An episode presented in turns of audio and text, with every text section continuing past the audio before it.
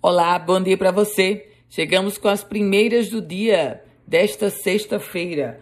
Hoje é 24 de setembro de 2021. Jogos com torcedor. O América vai enfrentar o Motoclube no próximo domingo e pela primeira vez nessa pandemia com a presença de torcedor. Isso vai acontecer na Arena das Dunas no próximo domingo, com um detalhe: apenas 30% da capacidade de público. Falando sobre vacina, a Secretaria Municipal de Saúde da Prefeitura de Natal anuncia a vacinação para os jovens com 13 anos ou mais sem comorbidade a partir de hoje. No caso da segunda dose, quem tomou o imunizante de Oxford até 17 de julho já pode buscar a segunda dose. E no caso do imunizante da Pfizer, quem tomou até 6 de agosto também já pode buscar a sua segunda dose. Polícia. E o que, é que você me diz de criminosos que furtaram uma piscina de 4 metros. Isso aconteceu na Grande Natal. Três criminosos furtaram uma piscina que estava exposta em frente a uma loja localizada na marginal da BR-101, no município de Parnamirim. Pararam o veículo e simplesmente levaram.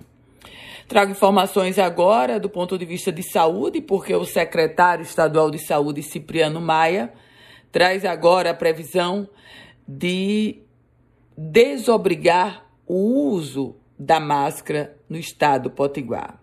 Uma previsão da Secretaria Estadual de Saúde aponta que, caso o nosso estado chegue à marca de 70% da população completamente vacinada com as duas doses, poderá ser liberado o uso da máscara. Vamos falar sobre sobre programa da ONU, porque a, a cidade de Natal e a Universidade Federal do Rio Grande do Norte lançaram adesão ao programa da ONU para cidades resilientes. É um programa chamado Construindo Cidades Resilientes 2030.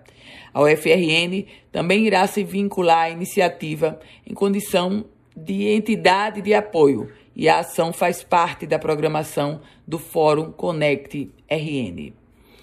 Governadora Fátima Bezerra assinou um projeto de lei que trata sobre o sistema de proteção social para policiais e bombeiros militares. Minha gente, o que, é que vai acontecer se esse projeto de lei for aprovado na Assembleia Legislativa e, de fato, essa é a tendência? Esse projeto de lei garante a pensão integral para mulheres de militares da segurança pública, aqueles militares Atualmente, as mulheres passam a receber o valor integral do salário do policial na ativa. Anteriormente, a assistência e pensão era ofertada em 70% do salário do militar e agora passa a ser integral.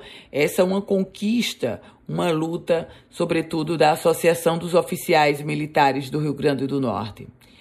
E o presidente da CPI da Covid-19, no âmbito da Assembleia Legislativa, deputado Kelpis Lima, confirma para 6 de outubro o depoimento de Carlos Gabas, secretário executivo do Consórcio Nordeste, ex ex-ministro da Previdência do governo Dilma Rousseff, ele vem ao Rio Grande do Norte para depor na CPI.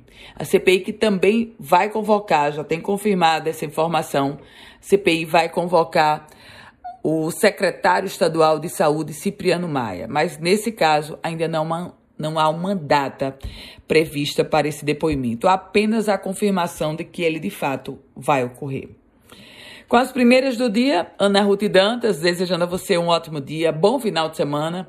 Quer receber um boletim? Esse boletim diariamente? Manda mensagem no 98716 8787. Quer compartilhar nos seus grupos, nas suas redes sociais, esse boletim? Fique à vontade.